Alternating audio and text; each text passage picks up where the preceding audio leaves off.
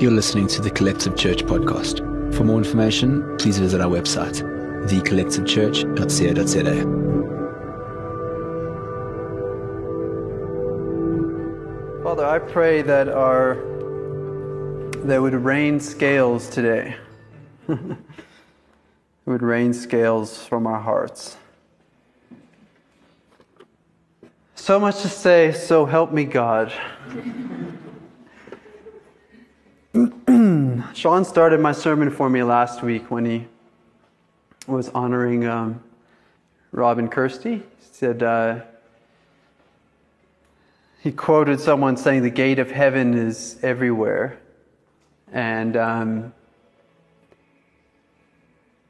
and then he said something else, which just slipped my mind for a second. He said, A Christian is someone who sees Christ in everything. Is that, is that the quote? Um, so if you have any questions about that quote, you can just speak to Sean directly. Um, Jesus said, I am the light of the world.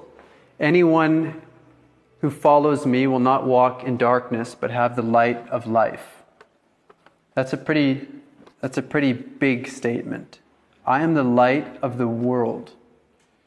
Anyone who follows me will not walk in darkness, but have the light of life. Now, when we hold a light up, light is not the thing that we find ourselves staring at. It actually kind of hurts our eyes. Um, light is something which, by which we see everything else. Jesus says, I am the light of the world. Whoever follows me will not live or walk in darkness, but have the light of life. He has come to give us eyes to see everything differently in a new and a living way. Hebrews calls him a new and living way. Um, so that's going to be the theme of what I, what I say now. Um, I'm going to come back to that point, but I want to just start by going back a little bit um, to before time began, just a little bit. before the foundation of the world. Um, so much of how we know God is in a sin and salvation story. And it's a beautiful story of redemption, of um, salvation, of, of a restoration of relationship. But the question is is Jesus plan A or is Jesus plan B? A lot of the way we tell the story is Jesus' plan B he kind of comes and fixes the mess and, um, you know, brings us back to the Father. And that is, that is part of the story. But um, I'm probably going to answer the question for you relatively quickly. But um, I want to read from Ephesians 1. And this is, this is to answer the question is Jesus plan A or plan B? Ephesians 1 4 says, For he chose us, this, this Father chose us in him, in Christ, before the creation of the world to be holy and blameless in his sight. In love, in love, he predestined us for adoption to sonship through Jesus Christ in accordance with his pleasure and will. Um, the message translation says, Long before he laid down earth's, earth's foundations, he had us in mind. See, this is pre mistakes. Long before he laid down earth's foundations, he had us in mind. He had settled on us as the focus of his love, to be made whole and holy by his love. Long, long ago, he decided to adopt us into his family through Jesus Christ. What pleasure he took in planning this. He wanted us to enter into the celebration of his lavish gift giving by the hand of his beloved Son. Okay, you're going to have to repeat something after me. I am not the exemption to the rule. Say it. I am not the exemption to the rule. God loves everyone, but me, I'm not so sure about. Um, yeah, long, long ago, he decided to adopt us into his family through Jesus to through Jesus Christ. You see, Jesus is plan A. This was the, this was the dream that through Jesus we would find ourselves included in this relationship known as the Trinity. But of course, there's a twist in the story, isn't there? Bit of blindness here, bit of darkness there, and next thing we know, we have no idea who God is anymore. And when we lose sight of our Father, what's the natural thing that happens after that? We lose sight of who we really are. Because when you lose the knowledge or the sight of your Father, you lose your identity. Forget where you came from. And now there's another twist in the story, a good twist. Plan A arrives. Let's call him Plan A, our superhero for today. Plan A, Jesus arrives, and he has come to give us his eyes and his ears. A year ago, this is where the, this is where the tears start, so bear with me. That's the only way to live. A year ago, we were photographing a wedding, and um, the groom has, has a brother, and the brother has Down syndrome, and the brother is deaf. Um, after the first dance, the uh, everyone paused onto the dance floor and started dancing, and I see this brother on the dance floor trying to dance, and I hear a voice within me, a crying voice like mine right now, saying, But he can't hear the music. But he can't hear the music. And it wrecked me. It really it, it broke my heart when you see someone trying to dance that can't hear the music.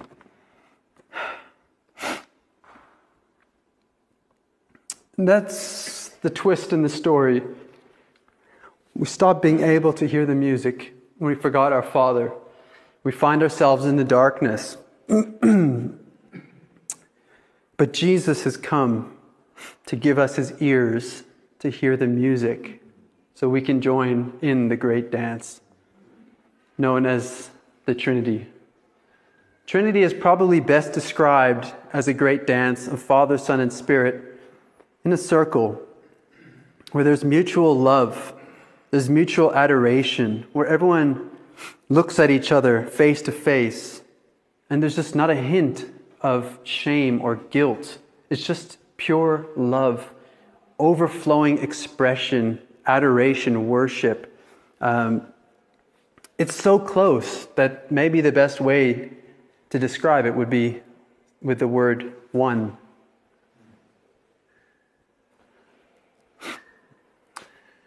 And when we've we lost sight of our Father, but in Jesus Christ, Jesus comes and brothers us. One theologian said he has brothered the human race. And in him, we see our Father again. And he comes and he brothers us. And we hear him say his Father's name in our darkness. And suddenly our eyes are open and we are able to see again who our Father is where we've forgotten and been blinded.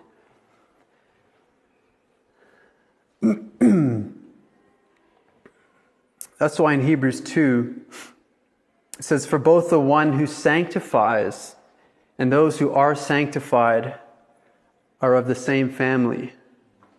So Jesus is not ashamed to call them brothers.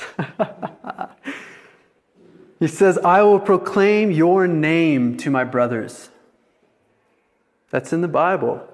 I will sing your praises in the assembly. You see, Jesus has come as our brother, and he has spoken his Father's name to us. He is not ashamed of you. He is not ashamed of me. He's not ashamed to call us his brothers. He's like a Joseph who gets abandoned, rejected by his brothers left for dead. And then he rises again with forgiveness and restoration. And then we find ourselves seated at the table with Him and our Father. Come on. Thank the Lord for that drive from Hazyview today.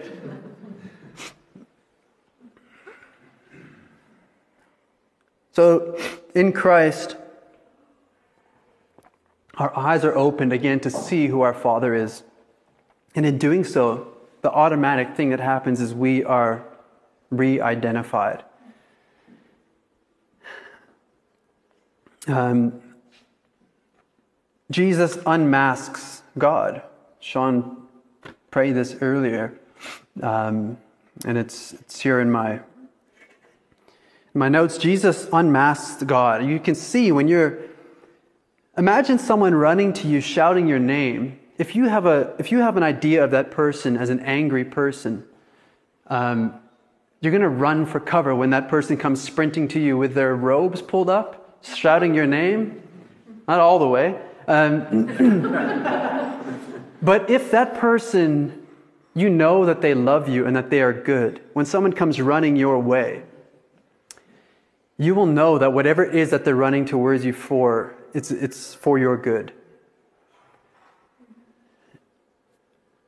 So you can imagine that, that, that younger brother that comes home when the father comes running after him. He probably has some initial reactions of, He's going to kill me. He's been waiting a long time for me to come back in my rags, and he is going to kill me. And he falls on his neck, and the son's not even able to finish his prepared speech. He's prepared his speech because he's, he's forgotten who his father is. See, in Jesus Christ, we're reintroduced to our Father. The mask gets taken off the Father's face, and the Father doesn't even let us finish our speech. The one line that he forgets is that I'm no longer worthy to be called your son. Because the father was smothering him already in kisses and fallen on his neck and started restoring him. Um, so, the good news, the gospel, is that God is like Jesus. we cannot afford to keep the, the masks on God that we have put on him. We cannot afford to take Jesus and place him into our predetermined ideas of who God is. It's to take Jesus and totally belittle him and try to shrink him into our world and our, our understanding and our mindset. And Jesus has come to make all things new. He has come to open our eyes. In him, you cannot get a clearer picture of who God is. Um, Hebrews 1 says, In the past, God spoke to our ancestors through the prophets at many times and in various ways. But in these last days, He has spoken to us by His Son, whom He has appointed heir of all things, and through whom He also made the universe. The Son is the radiance of God's glory in the exact representation of His being, sustaining all things by His powerful word. Um, in the past, we, what we have is snippets. We have fragments. One translation says, the Passion thinks says we've got fragments.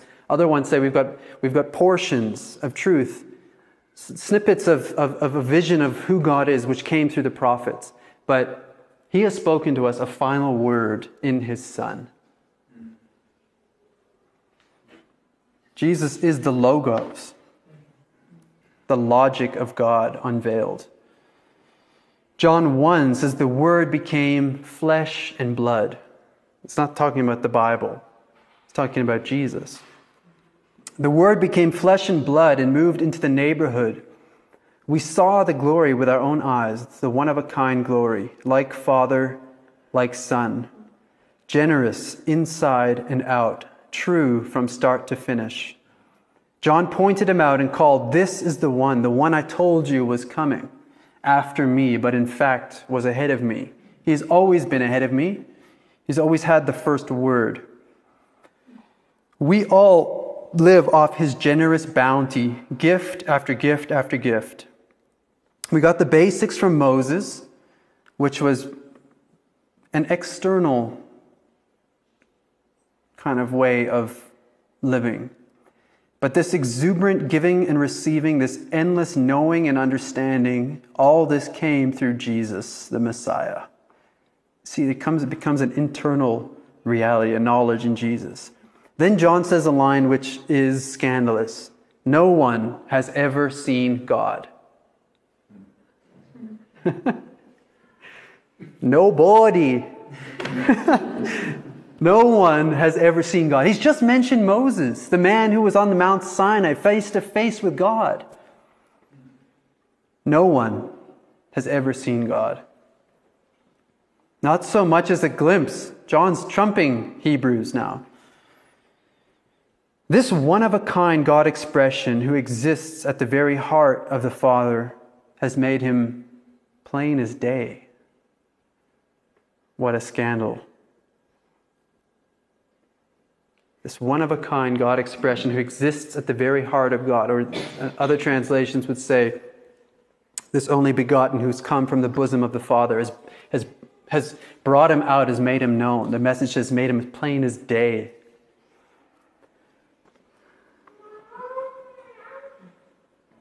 So you see, there's no, there's no better picture of God than we have in, in Christ. I'm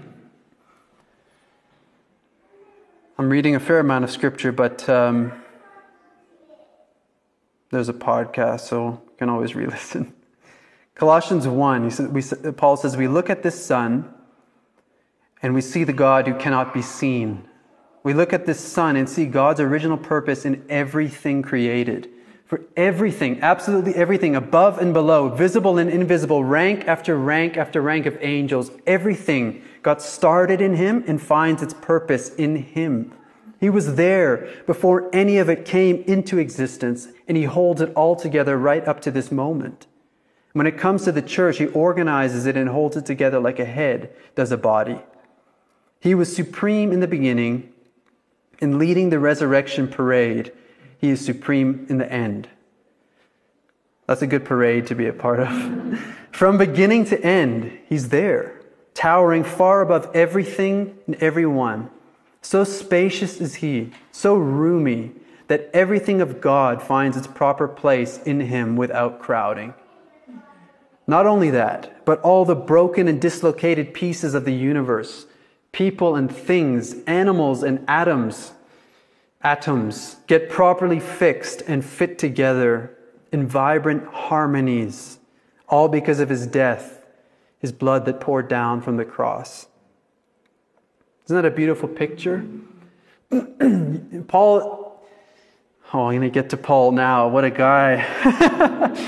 um, but I love that, I love that line that, that um, everything gets properly fixed and fit together in vibrant harmonies. In other words, in Christ, we start to hear the music again. Mm-hmm. And in hearing the music, we find there's connection. We find a narrative, a story which is bigger than ourselves. That we are now part of something that's bigger than ourselves. It's called being in Christ. We live in an I centered day and age where we think we can find our identity by ourselves. We cannot be ourselves by ourselves. We cannot find our identity by ourselves. We need to hear somebody call our name. And in doing so, we're identified. I'm going to get to Mary as well, Lord willing. Mary, not Jesus' mom, but the other one. Um, I, me, myself, my growth, my salvation, my security, my well being, my development, iPad, iWatch, iMac, an iPhone, right? it's what sells because we think that in our quest for our individualism that we're truly finding ourselves. And in Christ, we find ourselves part of a great dance. We find ourselves part of a community called God Father, Son, and Spirit. And in that circle of fellowship, we are truly alive. Creation is not waiting in eager expectation for driven orphans to rise up with a mission to change the world. The orphan heart hears the call to change the world as an invitation to prove their worth and value. It does whatever it takes to feel noticed, to feel successful, to feel valued. It finds identity in accomplishment. We're sad when we, I'm a wedding photographer, so I'm speaking wedding photography stories because God speaks to us in everything, right? so it makes it saddens us when we hear a father stand up and make a speech for his daughter who's getting married, and all he speaks about is his daughter's accomplishments. And that's why he's proud of her. It's like, a, it's like two business partners at a year end function or something. It saddens us. It's the orphan spirit, it's the orphan heart which is speaking, is that you and I find our value in our accomplishments. So you can understand that the orphan heart that hears the call to rise up and change the world for Jesus is just a veiled quest for significance and to be noticed. Creation is eagerly anticipating, craning their necks on the edge of their seat, waiting for sons and daughters to be revealed or unveiled.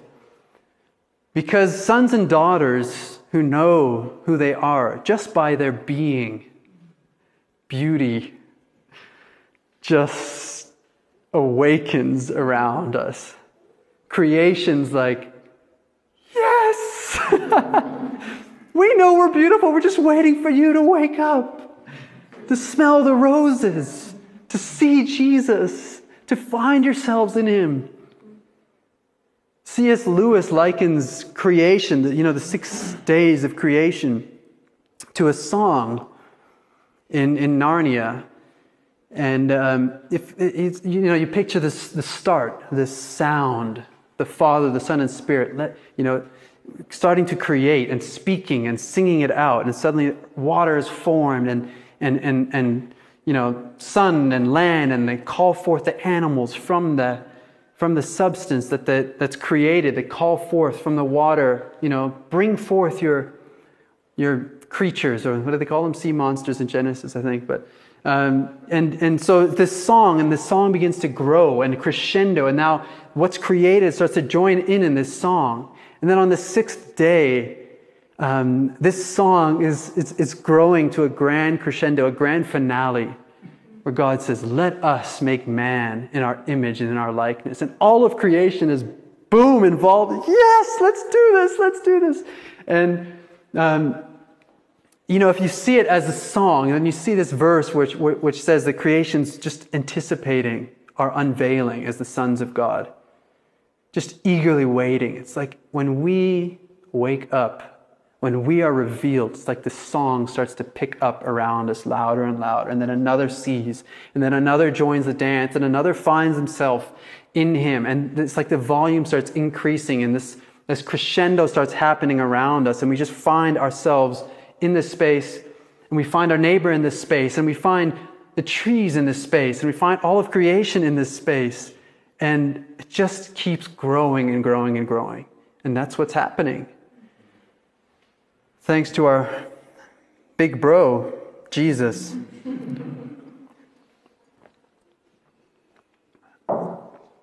Um, how are we doing here? Pretty good. I'm on page four of 38. I want to speak about something that we often, that, that maybe we don't think about is um, Jesus is.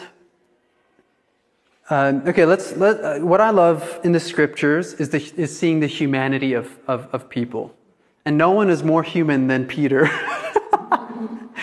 Peter has to be told everything three times. He is a stubborn ox. Um, and uh, you'll notice in the scriptures that after Jesus' resurrection, people don't recognize him. Have you ever seen that? He's raised from, from the dead. People literally do not recognize Jesus.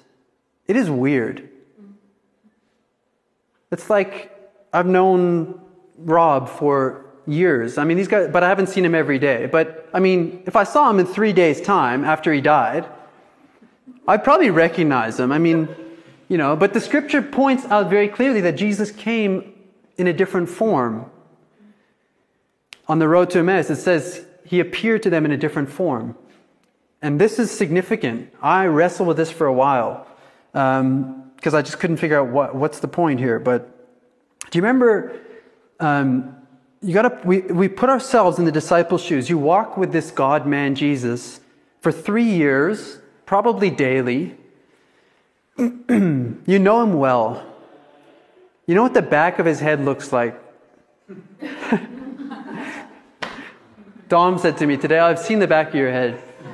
Said it was lush, wasn't it? It was. You know, because you followed him. You followed him everywhere. You've watched him. You've admired him. You've, you've been in total awe of him.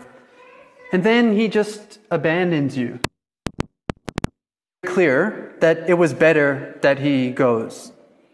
Everyone remember he said that? It's better that I leave. I'm not going to leave you as orphans. I'll come to you.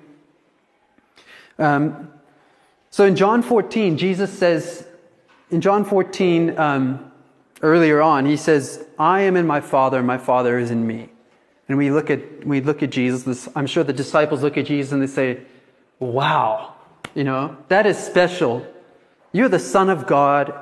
The relationship with you have your, with your Father is just amazing. The miracles you do, the things you say, they're wise and they're, you, you speak with authority and you cast out demons, you heal the sick. I mean, you can admire Jesus when you see him in that light. Um, imagine following him for three years like that and suddenly he's gone. Um, and then when he comes, kind of, when he reappears, you don't actually recognize him. it's pretty tough. It's a tough, it's a tough little leg of the journey for these guys. Um, so in John 14, we can admire Jesus and, and his relationship with his Father. I am in my Father, my Father is in me, and that's, it's, it's wonderful. But you know what we can do with that is we can say, that's so good for you, Jesus. Like, that is amazing. We worship you. And unfortunately, that's not what Jesus came to, to do, was to leave us in that place of just admiring him from a distance. Because later, a few verses later, after he tells us he's going to send us the Spirit, he's not going to leave us as orphans, he's going to come to us. Then he says, And on that day, when he sends the Spirit, you will know that I am in my Father, that you are in me, and that I am in you. So now we find ourselves included in this conversation.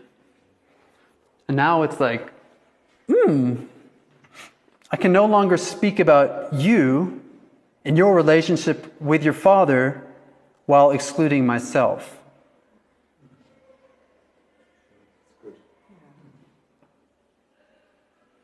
Because he has brothered us and reminded us of who our Father is, and he has brought us home. So we find ourselves smack dab in the middle of this conversation. But you understand that it could be a difficult transition for the disciples to go from Jesus in a physical body that you, you kind of see and you walk around and you follow to suddenly Jesus, where are you? Like, I can't see you with my physical eyes. But it's a transition that needs to happen for this, for the whole world. Um, so let's take Mary. So remember, Jesus is raised and then Mary's in the garden. She sees the empty tomb and she is, she's gutted. I mean, tomb's empty. They've taken away, runs back to the disciples. They've taken the Lord's body. I don't know where they've laid him. She comes back to the garden. And Jesus is there. Um, and he asks her, so she turns around and saw Jesus standing there, but she did not realize that it was Jesus. He asked her, Woman, why are you crying? Who is it that you're looking for? Thinking he was the gardener. He is. she said, Sir, if you have carried him away, tell me where you have put him, and I will get him. Jesus says to her, Mary. and she turns toward him. She repents. and she cries out in Aramaic, Rabboni, which means teacher. And then Jesus says something so profound. He says, Do not cling to me, for I have not ascended to the Father. He says, But go and tell my brothers, brothers, that I am going to my Father and your Father, to my God and your God. oh, you cannot, we cannot exclude ourselves from this conversation. We find ourselves between the lips of the Word and the ear of the Father. Robert Capon says, he's so cheeky enough to say, we're the pillow talk of the Trinity. but he's speaking about Trinity and this intimate love relationship, and we're birthed from that place. Between the Word, the lips of the Word, and the ear of the Father. That's where we're hanging in that space. And Mary goes back to the disciples. She is the first apostle. She says, I have seen the Lord. Somebody.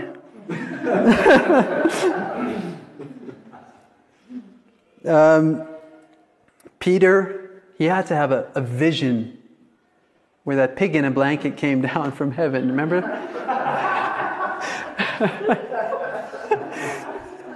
Jesus says, If I said it's clean, it's clean. and Peter realized the Gentiles are in. Oh man, this thing just got real.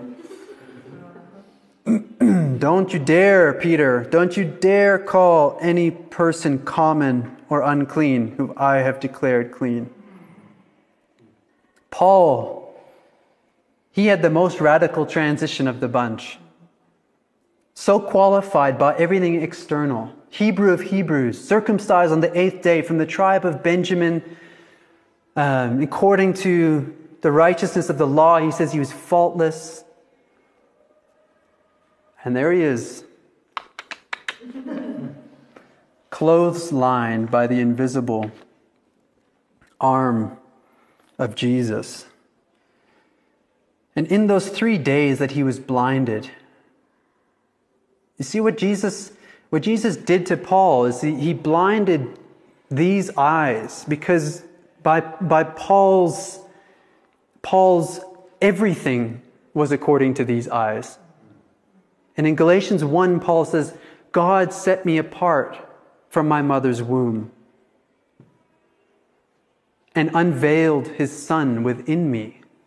Read it in Galatians 1:15 that I might preach him in the nations. But what is, what is Jesus doing? He's setting Paul, he's pulling him away from everything that he knows. All from my mother's womb. I'm from the tribe of Benjamin. I am the man. I've got it all together. i have got the monopoly on God. Like, you know.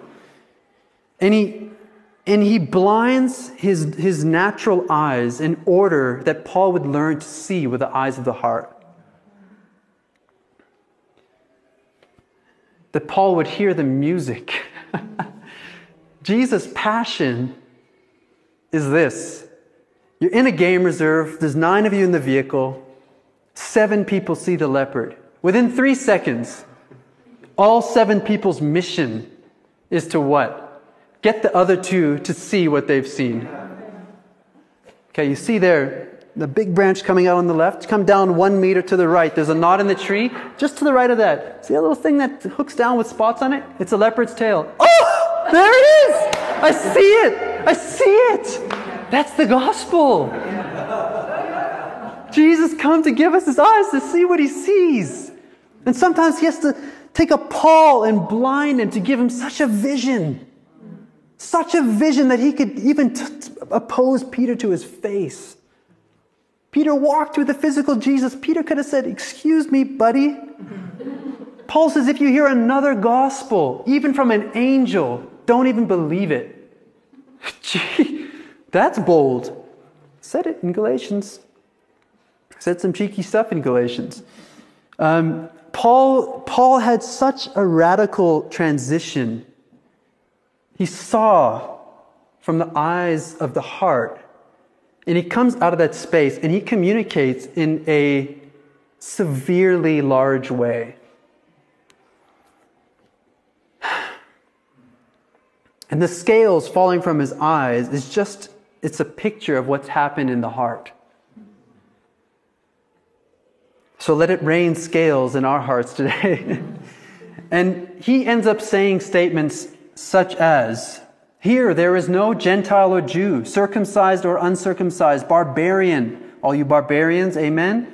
Scythian or Scythian, slave or free, but Christ is all and is in all. There is neither Jew nor Gentile, uh, slave or free, male or female, for you are all one in Christ. He says there's one Lord, one faith, one baptism, one God and Father of all, who is over all, through all, and in all. He says that every, pre- every creature under heaven has heard the gospel. Colossians 1.23. And then, of course, I'm running out of time, but that's normal. Um, I don't think it's an accident that he ends up writing most of the New Testament because he's been so possessed by this vision. Whereas I think other guys, the other disciples, some of them battle to really move into this space because you're probably still holding on so much to Jesus in one place in one time. And I think we all find ourselves in that place sometimes where it's the I, it's the me. It's I invited Jesus into my life and I did this and I did that and I did this and now that's why whatever. And Paul says, Who has ever given to God that God should repay him? For from him and through him and to him are some things. you see, he's possessed by a vision and he realizes, he says, Our lives are not our own. Your life is not your own. Your body. It's the sacred shrine of the Holy Spirit, he says. Okay, I'm going to zip through. I've got two minutes to change your life. Paul says, It started when God said, Light up the darkness, and our lives filled up with light as we saw and understood God in the face of Christ, all bright and beautiful. If you only look at us, you might well miss the brightness. Paul saying, I'm nothing special. We carry this message around in the unadorned clay pots of our ordinary lives. So the question is Does God need us somewhere else? Does God need somebody else? Does God does he need us in another place in another time? Or is the will of God that the earth looks like heaven? Because if he just wants to get us to heaven, why even make the earth in the first place? You see, if you were to look at the hands of Jesus, you would see the hands of a masterful creator. You would see the hands of an illegitimate baby. Then you would see the hands of a carpenter, calloused and rough, who worked in his father's business until he was about 30 just living an ordinary life with a little extra sauce on top, I think. As in, he's fully human. You'll see these hands of a carpenter who has sanctified the common life. Then you would see the hands of a healer and a restorer, one who touches the lepers when he doesn't need to and brings healing. And then you'll see the hands with scars from the nails of the crucified God, who knows what it is to suffer, who knows what it is to be betrayed by his own, murdered at the hands of men, and who rises with forgiveness and restoration and healing. He says, Sacrifice and offering you have not desired, but a body. a body you have prepared for me. Think about that. Colossians, in him the fullness of the deity lives in bodily form, and you have been given fullness in Christ.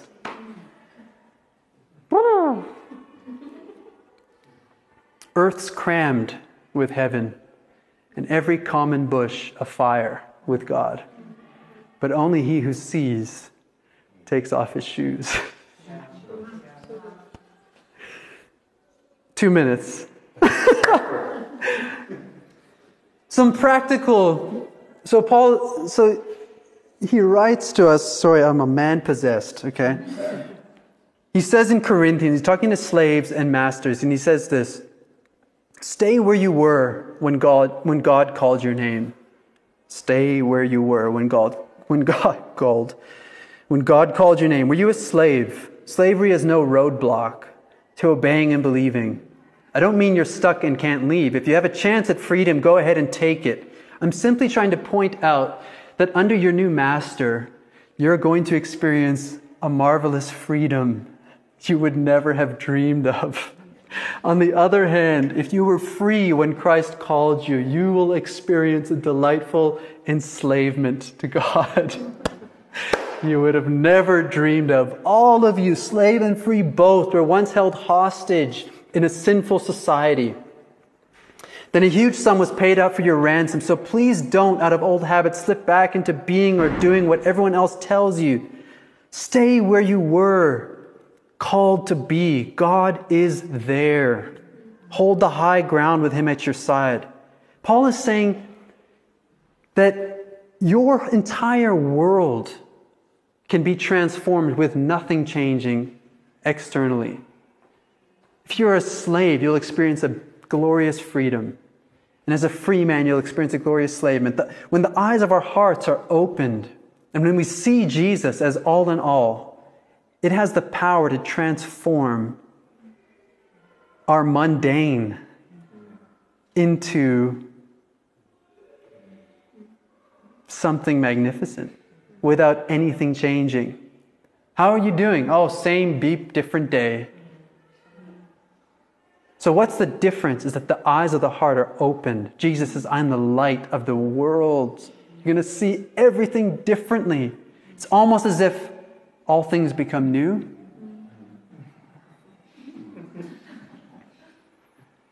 Okay, and I'm going to finish with this. so, this changes the language from living for God to living with God from him, through him, and to him are all things. Jesus said, What you did to the least of these, you did it to me. It's not like you did it, it was like you did it to me. No, you did it to me. I want to tell you a quick story of a French mystic named Madame Guyon. Did I say it right? you know her. Friend. No, no, no, not a friend. You're way too young for that. um, she was a French mystic accused of heresy. She was accused of quietism, which is, I don't know, probably just being quiet, right? Um, the Roman Catholic Church labeled her a heretic when she wrote a book called um, A Short and Very Easy Method of Prayer. I'm sure we would all like that book now. they imprison her um, in September 1698, um, she was transferred. They transferred the 50 year old Madame Guyon, we're going to call her MG from now on, and her maid servant to the Bastille in Paris, where political prisoners were kept under the most outrageous conditions. Like all Parisians, they must have looked with awe upon this imposing four story gray stone prison fortress many times. Um, they had passed by it previously. The great and dreaded Bastille, with its 12 foot thick stone walls and 80 foot high towers, would have taken an even larger uh, would have taken on even larger dimensions now as they were herded inside to stay. I mean, that's a that's a bad sentence for someone who just wrote a simple book on prayer. At the base of each tower was um, a below ground dungeon cell, which was almost totally dark and poorly ventilated by one small window, which was open to the weather in all seasons. The three inch thick oak plank doors were equipped with locks and heavy iron bars. One cannot imagine how cold and damp such a place would be during the cruel winter weather without any heat. Madame G was weak, sick, and exhausted as she was led to her cell. She found her straw pallet on the floor in the dark and lay down to try sleep. It was miserable. Repulsive noises in the corridor kept her awake as she tossed restlessly through the night with bedbugs, lice, and rats as her companions. There were no sanitary facilities, the water polluted, the food putrid, and many prisoners died of fever, nausea, and other terrible things. Even when they were sick, they were left to their own devices to lie in the filth unattended for weeks on end. Live or die, there was no one who cared. Um, the food was buckets with moldy bread and cabbage and cold chunks of meat. Um, sometimes they had, you can imagine. Um, eventually, her companion died of terrible de- um, deprivation, and, um, and she ended up in solitary confinement. Okay, I just wanted to paint the picture of what this is like. This isn't a peachy prison. And it was in the lonely, cell, uh, the lonely setting of solitary confinement um, for four years that she wrote poetry. I'm starting to smell Jesus. Certainly Paul and Silas, but. And she wrote a, she wrote a poem called Prison Walls. And this is the poem. Strong are the walls around me that hold me all the day. But they who thus have bound me cannot keep God away. My very dungeon walls are dear because the God I love is here. They know who thus oppress me. Tis hard to be alone. But know not one can bless me who comes through bars and stone.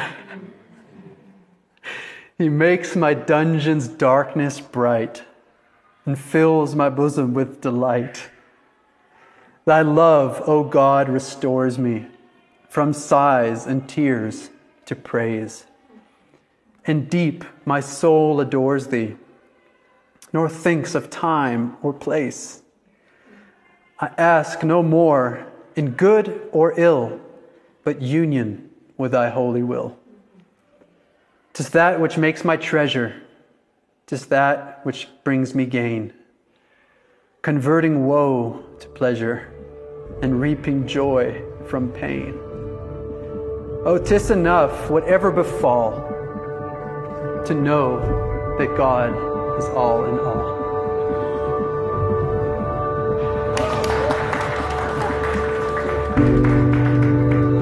Thank you for listening. For more information, please visit our website, thecollectivechurch.co.za.